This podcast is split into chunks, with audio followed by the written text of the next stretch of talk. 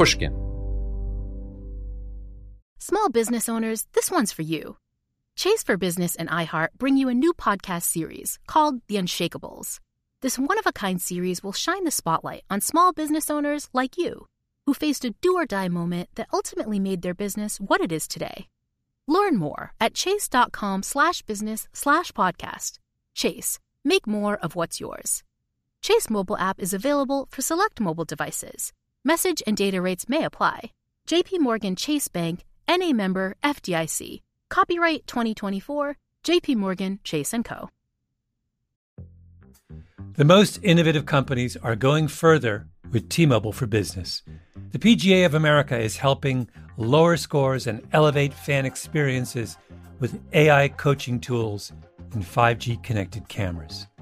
AAA is getting more drivers back on the road fast with location telematics. And the Las Vegas Grand Prix is powering race day operations with 5G connectivity, giving fans an experience at the speed they deserve. This is accelerating innovation with T-Mobile for Business. Take your business further at t-mobile.com/now. Lucky Land Casino asking people what's the weirdest place you've gotten lucky? Lucky? In line at the deli, I guess. Aha, in my dentist's office. More than once, actually. Do I have to say? Yes, you do. In the car before my kids' PTA meeting. Really? Yes. Excuse me, what's the weirdest place you've gotten lucky? I never win and tell. Well, there you have it. You can get lucky anywhere playing at LuckyLandSlots.com. Play for free right now. Are you feeling lucky? No purchase necessary. Void where prohibited by law. 18 plus. Terms and conditions apply. See website for details.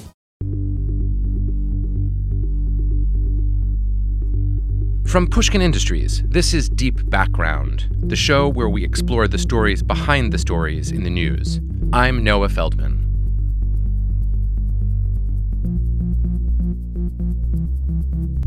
What has happened to the American right? That's our topic today. How did a party that touted itself as the party of ideas turn into the party of Donald Trump? And what are conservative intellectuals thinking about it? To discuss that on this week's show, we're joined by Peter Wehner. Peter is my favorite conservative intellectual of the moment. He's a senior fellow at the Ethics and Public Policy Center, and he's a contributing opinion writer for the New York Times and a contributing editor to The Atlantic magazine. He worked for the Reagan administration, the George H.W. Bush administration, and I first met him when he was working for George W. Bush, first as a speechwriter and then as the head of the Office of Strategic Initiatives. Uh, boy, we haven't seen each other in a long, long time. I literally think I last saw you in the basement conference room at the, in the West Wing during the Bush administration. Right, back in the good old days. Depending on how you think of it. Yeah, well, compared to Trump, I'd, I'd say. Pete, I, I want to start by registering a kind of frustration. Often, when people ask me who are the leading evangelical Republican intellectuals in the United States, I start by saying, Pete Wehner, you got to read Pete Wehner. But in the last six months alone, you've written pieces talking about how the terminology of evangelical Christianity is no longer the right fit for you. And even that membership in the Republican Party may not be exactly the place where you belong. So you're, you're robbing me of my my leading intellectual and within those categories. You'll still be my leading intellectual, but in other, some other categories. So would you talk a little bit about your own transitions and in both of these spaces with respect to terminology? I have the feeling more than content. Sure, no, happy to do it. Because the first thing I'd say is um, I'm still a conservative, though I don't consider myself a Republican, which we'll get into, and I still consider myself a Christian, though I've detached myself from the um, term uh, evangelical. Um, let's take the last one first. I mean, the uh, evangelical Christian movement's the one that I've been most a part of for um, f- for most of my adult life. Um, I didn't grow up a Christian, but at the end of high school began a pilgrimage that that brought me to the Christian faith. And it was evangelical churches that, for the most part, I, I have been a part of and identified more or less theologically uh, with. The reason that um, I no longer consider myself evangelical uh, is um, primarily because of what's um, happened in the political arena. I think that the term evangelical these days is identified uh, by most people, understandably so, as a political term, not really as a theological term.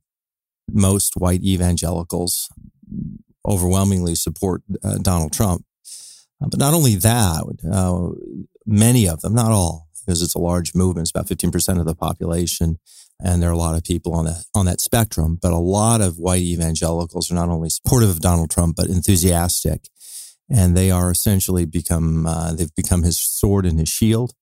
Um, the white evangelical leadership, whether you're talking about people like Franklin Graham, Robert Jeffress, Jerry Falwell Jr., Mike Huckabee, and so forth, they are uh, enthusiastic uh, Trump supporters, uh, obsequious in many cases, rhapsodic about him, unwilling to challenge him, unwilling to to stand up to his ethical and moral transgressions, and unwilling to speak truth to power. And that really bothers me. I think that that those people are doing um, more to harm the Christian witness than the so-called new atheists ever have. Notwithstanding the complete accuracy of everything you've said, why didn't you think it was worth it just to sort of stand your ground and say, look, let's treat evangelicalism as about the gospel, uh, the way it traditionally was, and not move, away from the term by virtue of its contemporary politics. I mean, I, for myself, I remember when I identified uh, as a modern Orthodox Jew, I was always troubled by the concrete politics of many of the people who who shared that position. But I thought to myself, at least at the time, I'm so committed to this way of life. I'm so committed to the these religious traditions and values that I don't want to let them monopolize the term. Um, now, to be fair, I also myself moved away from that terminology, so I know I know where you're coming from. But I'm wondering why not stand up for for the evangelicalism? Yeah, it's a very good question. It's very well phrased, and I, I must say that I've several friends of mine who have exactly that uh, that point of view. I guess I, I've, I'd say several things about it. One is if you find yourself saying, I'm a Republican but, or I'm an evangelical but, and most of your, uh, your statement is the qualification of the term or the allegiance, then that's worth thinking about. That's a very good insight, by, by the way, in almost any area of life. Yeah. The second thing is I'm not, I'm not wed to, to, to this, uh, I guess, personal divorce with the term evangelical. If things change, I'm more than happy to come back. Uh, mm. So mm. it's it's not as if this is something which is necessarily um, permanent by any means. Because as you say, it's not that your Christian witness has changed in any respect. No, it's not, and it, it's the same thing for the Republican Party. If the Republican Party comes back to what I think is its its best self and its truest roots, you know, then I would, um, of course, uh, be associated with with it as as well. The other thing is, I just should say that because I didn't grow up in a Christian church, I never identified all that much with denominations. Um, mm. And I'm a person who has had questions and kind of zigs and zags in his faith. Um, it's it's uh, not always been a an easy path for me in the sense that that's just my my my outlook and temperament on life. I'm I'm often. Mm-hmm uh, examining things and rethinking and and and so forth. That's a good description for an intellectual. It's a more difficult description for for a faith journey. Yeah, you know it is, and I've, I'm I'm certainly within the four corners of the faith without without a question. In some ways, I'd say my faith is deeper now than it was even ten or fifteen years ago. I think I've just been less attached to evangelical Christianity than maybe some some other people mm-hmm. um, have. But there's no question that the reason that I moved away from it was this Trump moment and, and because of what I think is the discrediting of evangelical Christianity by a lot of white evangelicals, again, with a qualifier and caveat that a lot of my friends are, are evangelical, white evangelical Christians, and some of them have, have real concerns about Donald Trump.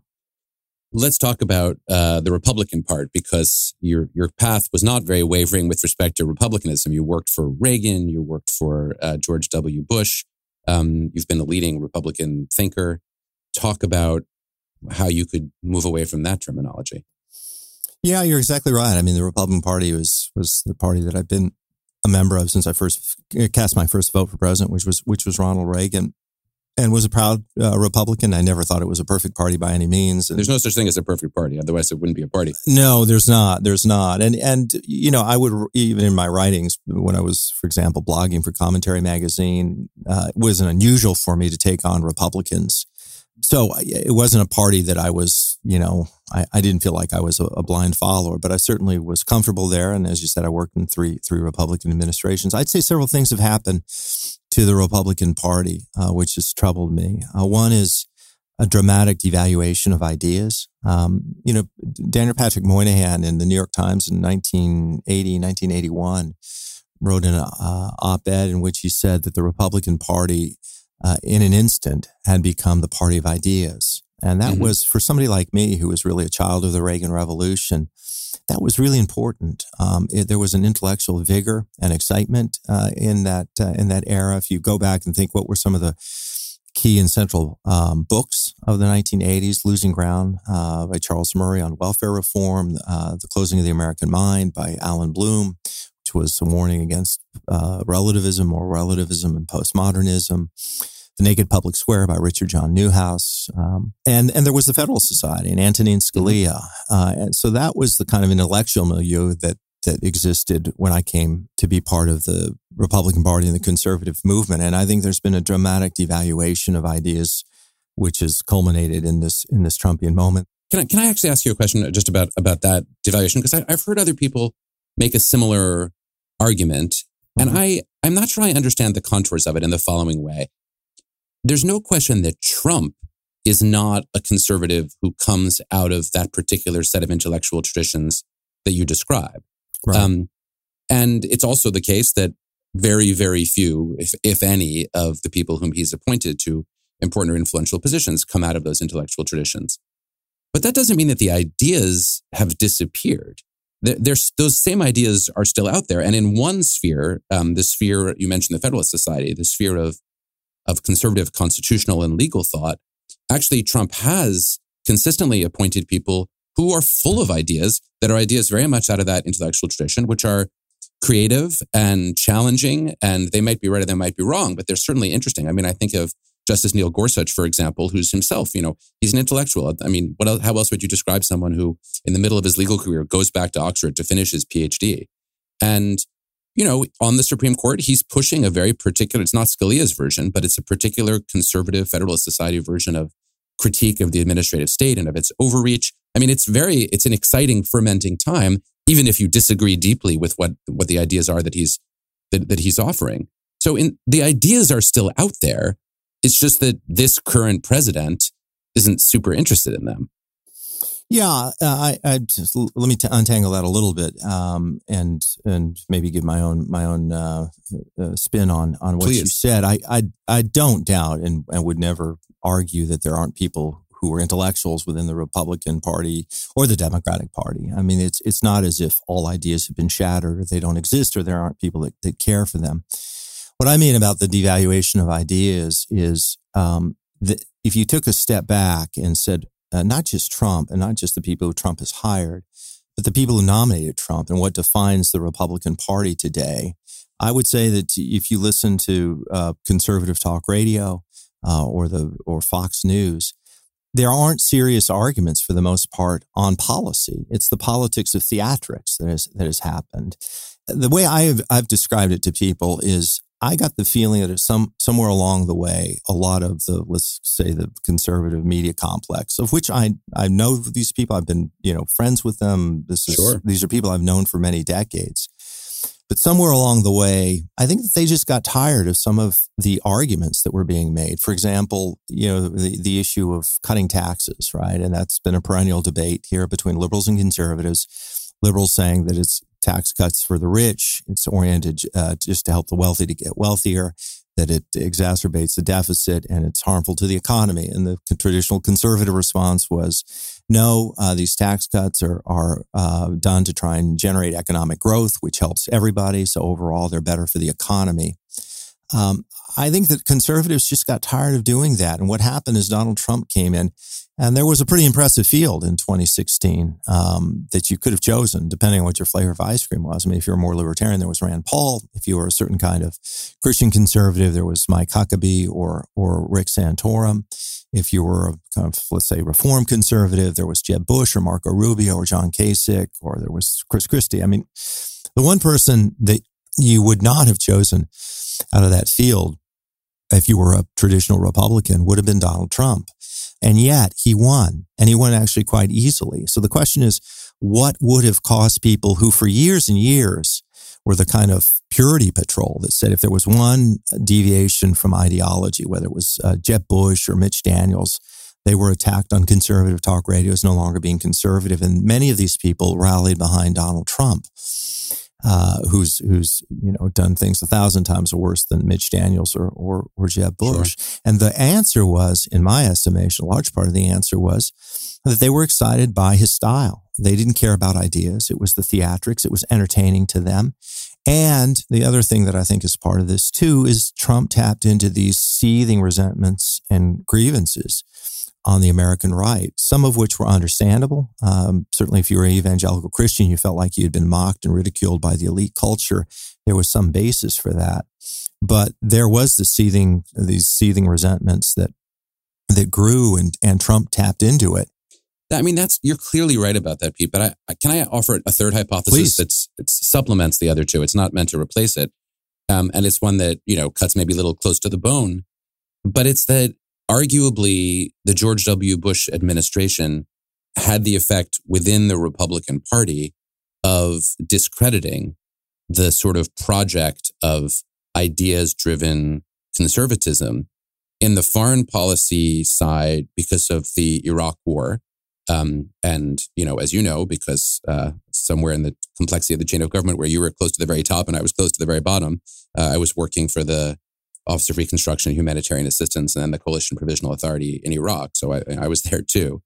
And I think in some important ways, when it came to foreign policy, the wing of the conservative thought world that came to be called neoconservative lost credit. And one thing Trump was very clear on was his repudiation of what he uh, what, would be characterized as neoconservative ideas, ideas about spreading freedom in the world. And I think some of the blame there falls with the Bush administration's failures in Iraq, of which I, you know, consider myself to be a, a part a small part, only because I was a, a small figure. And then on the domestic side, there was the fact that the Bush administration, partly because of the wars, left the United States with a larger deficit than it had received. And that helped drive the birth of the Tea Party. And, you know, there too, um, the small government side of the ideas seemed not to have cashed itself out in a, in a concrete way. And I think arguably, it's just a hypothesis, that opened the door for Trump to walk in and say, you don't need the ideas conservatives. Those are the people who gave you the Bush administration, and I'm going to give you something really different. Yeah, look, I, I think it's it's completely valid to, say that um, by the end of his presidency, the, the Bush presidency, it was it was obviously low, and there was a reaction against it, and it may well have opened the door. I think that a lot of things probably opened the door to Donald Trump. Um, but if you would have thought that the Bush administration, for the sake of the argument, if, if you felt like it was discredited by a certain set of ideas, then you would come up, presumably and hopefully, with another set of coherent political ideas. That's not really what happened. Uh, with Donald Trump, you got a person who has no interest, no acquaintance with, with ideas at all. And uh, I wouldn't lay that at the foot of, of, of, George W. Bush or anybody else. And I will say, even when, when George W. Bush was riding fairly high in the Republican Party, uh, certainly in his first term, we had these conversations with with him. I recall these actually, uh, where he was warning about the rise of the, the isms, uh, nativism, mm-hmm. uh, protectionism, and isolationism.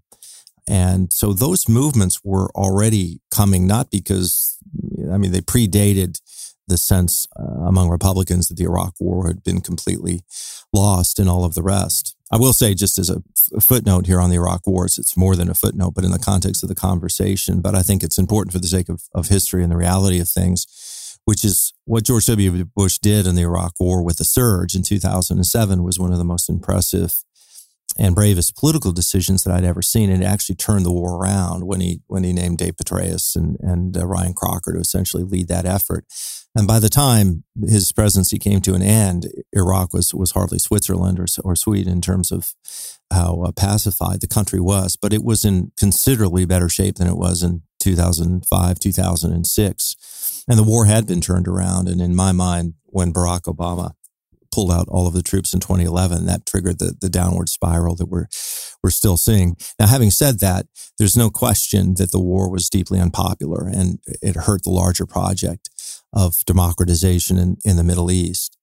I think what you say makes me think that we, you know, we should have a serious conversation. I mean, the world needs a serious conversation about the surge in in retrospect. I was a strong supporter of the surge at the time, and I think it did accomplish some of the things you described. But I think the history of it is, in fact, is pretty complex and you know deserves its own thorough conversation. I wanted to say one more thing in defense of George W. Bush. Um, you know, you, you tell this fascinating story about his pointing to the rise of, of nativism and protectionism and isolationism. Arguably, one of the things that saved the United States from entering into a period of public Islamophobia in the immediate aftermath of September 11th was George W. Bush. I mean, if you look at how Islamophobia rose during the Obama years and obviously culminated in, in Donald Trump's run for the presidency, I think you know, historians will want to know, well, why didn't this happen sooner? I mean, it was so long after 9 11 had happened. And I think a major part of the answer is that the president of the United States, George W. Bush, actively and thoughtfully carved out a position that said, we are not at war with Islam. And he refused to use any Islamophobic rhetoric. And he allied the United States with, with Muslims. And I think that actually had a suppressing effect on what otherwise would have been somewhat natural Islamophobic sentiments that would have followed from 9 11. And when he withdrew from the political scene after 2008, there was just nobody there with the capacity to rein them in. I'm not saying that Barack Obama, of course, was Islamophobic, just that he didn't have the same kind of credibility on the issue with those people who would want to incline in that direction. And I think this is something that uh, that W has not received sufficient credit for uh, in retrospect, and I think it's something that's worth worth noting. Yeah, well, I, I agree with you on um, on that. And I would just say it's on, on this you know larger point about the Republican Party and, and the American right and uh, what's happened in terms of its, its intellectual um, you know movements. I would say now to the degree that Donald Trump has any set of policies, uh, and it's it's difficult sometimes to tell what what they are, what what what kind of ideology that he has it is fascinating to me how much he's transformed the Republican Party. I mean, I'll, I'll give you one example that's, that's relatively recent, but underscores, I think, all sorts of pathologies that have happened. Uh, and that has to do with the issue of debt deficit, limited government. Now, people on the American right, you're exactly correct when you talked about the Tea Party, right? That that came out because there was a sense of tremendous frustration um, with uh, Mitch McConnell and John Boehner. So if you listen to, to conservative talk radio around 2009, 2010, 2011, you're almost as likely to hear criticisms of Boehner and McConnell as you were of Obama. Um, so you, you, you got a sense back then, pre-Trump, of this rising populism and anger. Like Rush Limbaugh, for example, shifted from years and years. It was a binary conflict between liberalism and conservatism. And more and more it went to establishment, anti-establishment. And if you look at where Rush Limbaugh is now uh, versus where he was during the Reagan years, you see these profound changes. This the other day, uh, Rush Limbaugh got a call from a listener who was concerned about the debt and the deficit. And Rush uh, essentially laughed it off, said it doesn't matter, it hasn't been a problem, hasn't come back to bite us. Now, if you listened to Rush Limbaugh for virtually his entire career, particularly when when deficits were going up under Democratic presidents, he he whacked them upside the head again and again mm-hmm. and again. And yeah. yet, because of Donald Trump, and Donald Trump has no interest in limited government, the deficit is, has increased by um, around fifty percent, I think, over the last three years. You see this this illustration, which is the Republican Party, which for years made this an issue, if at least theoretically, if not in their execution and through policy, said that debt and deficit mattered and limited government and liberty mattered. Now you got a guy like Donald Trump who doesn't care about those issues at all. And they've shifted with him. You see the same thing on protectionism mm-hmm. versus free trade. The Republican Party, as long as I've been alive, has been the party of, of free trade. Now, if you did a poll, Democrats are more likely to be free traders than Republicans. No, it's a fascinating flip. So we've talked a lot about what's gone wrong, but you're also looking forward and thinking about what to do next. And your new book is actually directly forward looking. It's called The Death of Politics How to Heal Our Frayed Republic After Trump. So first of all, you're assuming there is an after Trump in our in our future, and I, sure. I don't know whether that's actually true. But talk a little bit, if you would, about your vision of how we do go about healing a republic that is very badly frayed by virtue of the, the temper and tone of public discourse and very much by the, the revolution that Trump has wrought, not only in the Republican Party, but in the way we talk about politics. Yeah, you know, in the short term, I'm I'm not optimistic about where we're going to go. I think that the 2020 campaign is going to be the the most vicious and brutal uh, in our lifetime, and one of one of the worst in, in, in American history. And maybe it'll it'll uh, compete with Ooh, the uh, election of 1800 between Jefferson and Adams, which was a pretty nasty nasty affair, almost for the young republic apart. So look, as long as Donald Trump is president and as long as he's operating this way, and he's always going to operate this way, as long as he's president, it's just going to be very difficult to try and get uh, American public discourse and American politics back to a better place and for decency and a sense of humanity to uh, prevail. But in the medium to longer term, um, I'm, I'm not necessarily optimistic, but I'm, I'm hopeful for, for several reasons. One is I'm uh, a congenital optimist, I suppose, when it comes to America and its capacity for self renewal. I just think the American story is really one of the amazing stories in human history. And we've had a lot of difficult times, but it's been more or less a, a steady progress toward justice and more or less uh, toward decency and expanding the uh, rights and liberties of uh, of people. So uh, that gives me gives with, me with hope. Some, with some recent setbacks, yeah, yeah, but, but but of course that's that's the that's that's the story of individual lives, and I guess the lives of nations, which is that it's never a straight line trajectory. And but I think the trajectory of America has has generally been good. Second is is just I try and bear in mind historical context which is we've had a lot worse periods in our history than this. Um, I can name a couple which are pretty obvious. I mean, one I did, which was the election of 1800 between Adams and, and, and, Jefferson, which was a vicious affair, and politics was difficult at that moment. The Civil War was obviously the worst time in American history 700,000 people dead in a country of roughly 29 million. So that would be the equivalent of 7 million dead today. Um, and the late 60s and 70s. I mean, I think some people may forget. I was a little young to have a, a lot of memory about about the late '60s. But um, you know, if you go through, you uh, I'm take off some of the things to remind listeners, but you had the assassination of Bobby Kennedy and Martin Luther King Jr. within several months. You had the riots in the streets, the race riots. You had the universities being taken over. You had the March on the Pentagon. You had the Vietnam War. You had Kent State in the early 70s when the National Guard shot some students at Kent State. In the research for the book, um, I, I, discovered that in an 18 month period in between 71 and 72, there was an average of five domestic bombings a day in the United States. So there was a feeling for a lot of people in the late 60s, early 70s that the country was kind of coming apart. There was certainly much more violence in the streets than we're seeing now. So that I, I think is another thing to keep in mind, which is we've had harder times and we've overcome them. And the third thing, which I, I put some hope in, um, is that sometimes I believe viruses create their own antibodies. And sometimes in the life of an individual and in the life of a country, if there are certain virtues um, that you forgot, you cease to pay attention to, you cease to cultivate, and they're stripped away from you, you're reminded why they mattered to begin with. And then you begin to, to uh, defend them and, and fight for them. And my sense, my instinct, some of it's anecdotal, some of it's the survey data.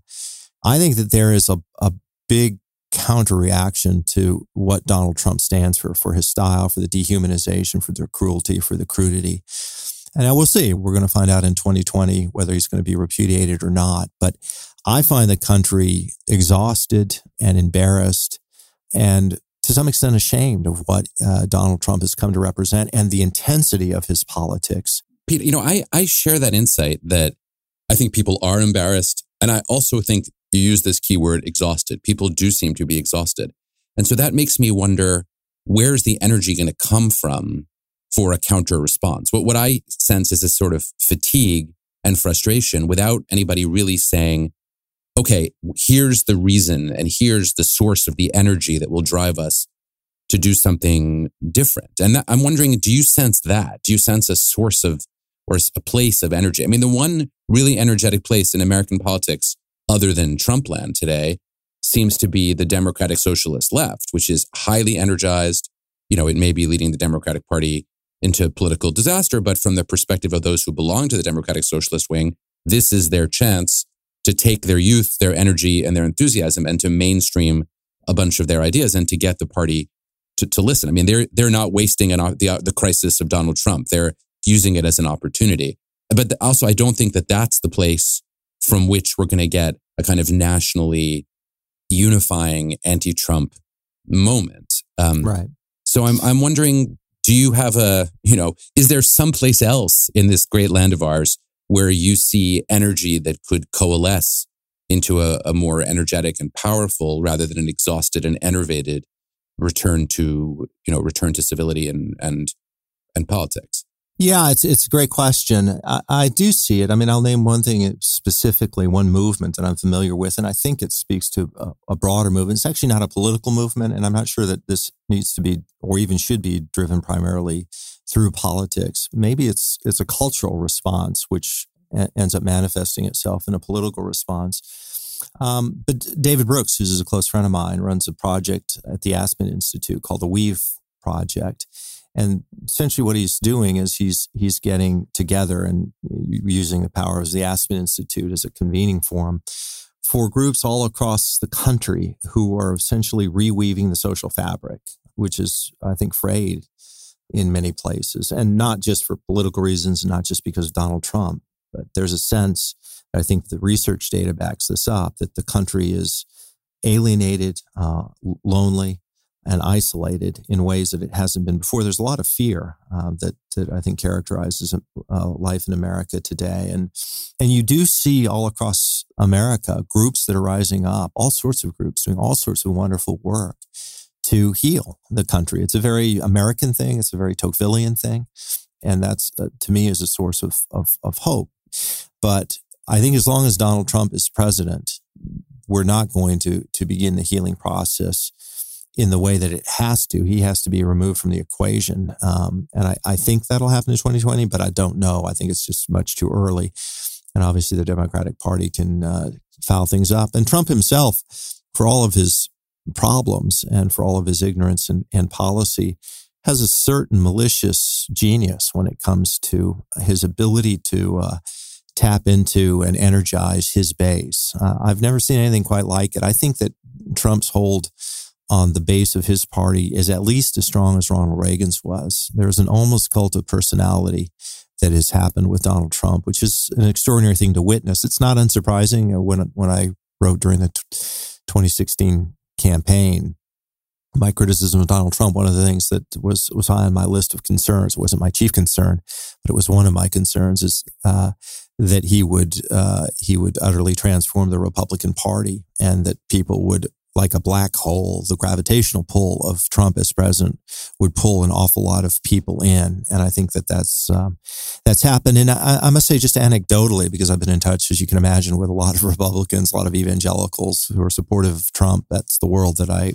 came from, the, obviously the Republican and, and Christian world. And I, I found a couple of years ago more qualified support, support for Donald Trump, but qualified. Um, mm-hmm. that is um, largely disappeared. And now it's actually changed. There's a real enthusiasm for him. It's the sense that he's mm-hmm. going to bring a pistol to a cultural knife fight. And mm-hmm. that thrills them. Pete, I want to thank you very much for sharing your vision of uh, reweaving social fabric sometime post Trump. And uh, I want to thank you really for the body of your your serious conservative intellectual thought. And uh, let's hope that the return to the Republican Party as a party of ideas happens eventually, and that you're a you're a central part of it. Thanks for joining me. It was great to be on. I'm a great admirer of your work, and it was uh, was fun to have the conversation with you.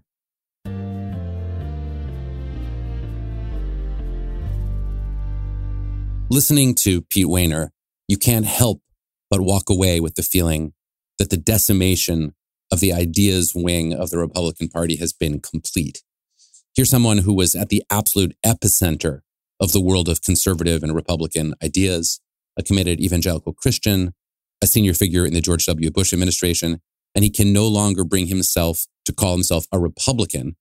And perhaps even more shockingly, the political associations of evangelicalism have become so strong that he's not even going to use the term evangelical to describe his own religious faith. That's a devastating picture, and it raises the question of what is going to happen going forward. Will the Republican Party eventually seek to reinvent itself? For the moment, the answer is pretty clearly that that reinvention has happened, and that reinvention has been a reinvention into Trumpism. Trumpism, though, still awaits its own intellectual expression. There's a president. He has ideas of a certain structure, but what he does not have is the armature of thoughtful people to try to express those ideas in a coherent and consistent fashion. It's not clear where that's coming from, and it's not clear whether it will happen at all. But if history is any judge, if Donald Trump is reelected, there will be an opportunity for Trump intellectuals to emerge, and some will eventually emerge to state their case. When that happens, it'll be all the more important for intellectuals from other perspectives, whether conservative, liberal, or left of liberal, to offer responses and to engage in a conversation. And that conversation, if we're lucky enough for it to emerge, is actually going to be the beginning of the process of restoring some kind of political discourse in our country. Deep Background is brought to you by Pushkin Industries. Our producer is Lydia Jean Kott, with engineering by Jason Gambrell and Jason Rostkowski. Our showrunner is Sophie McKibben. Our theme music is composed by Luis Guerra. Special thanks to the Pushkin Brass, Malcolm Gladwell, Jacob Weisberg, and Mia Lobel. I'm Noah Feldman. You can follow me on Twitter at Noah R. Feldman. This is Deep Background. Okay, round two. Name something that's not boring. A laundry? Ooh, a book club. Computer solitaire, huh? Ah, oh, sorry, we were looking for Chumba Casino. That's right. ChumbaCasino.com has over 100 casino style games. Join today and play for free for your chance to redeem some serious prizes. ChumbaCasino.com. No purchase necessary. Full prohibited by law. 18 plus terms and conditions apply. See website for details. It all started with two federal agents who heard a rumor. She mentions, well, there is this alleged murder to have taken place. There was just one problem. They had no clue who the victim was. We have to do our job, and we have to find out who did they kill? It had been 15 years since this alleged murder. Was it still possible to unearth the truth? I used to watch um, the Unsolved Mystery shows, and I often thought about calling because I was like, "This is this is not right. How can a person get killed and no one knows anything?" I'm Jake Halpern, and this is Deep Cover: The Nameless Man. Listen wherever you get your podcasts, and if you want to hear the entire season right now, ad-free subscribe to Pushkin Plus on our Apple Podcast show page or on pushkin.fm slash plus.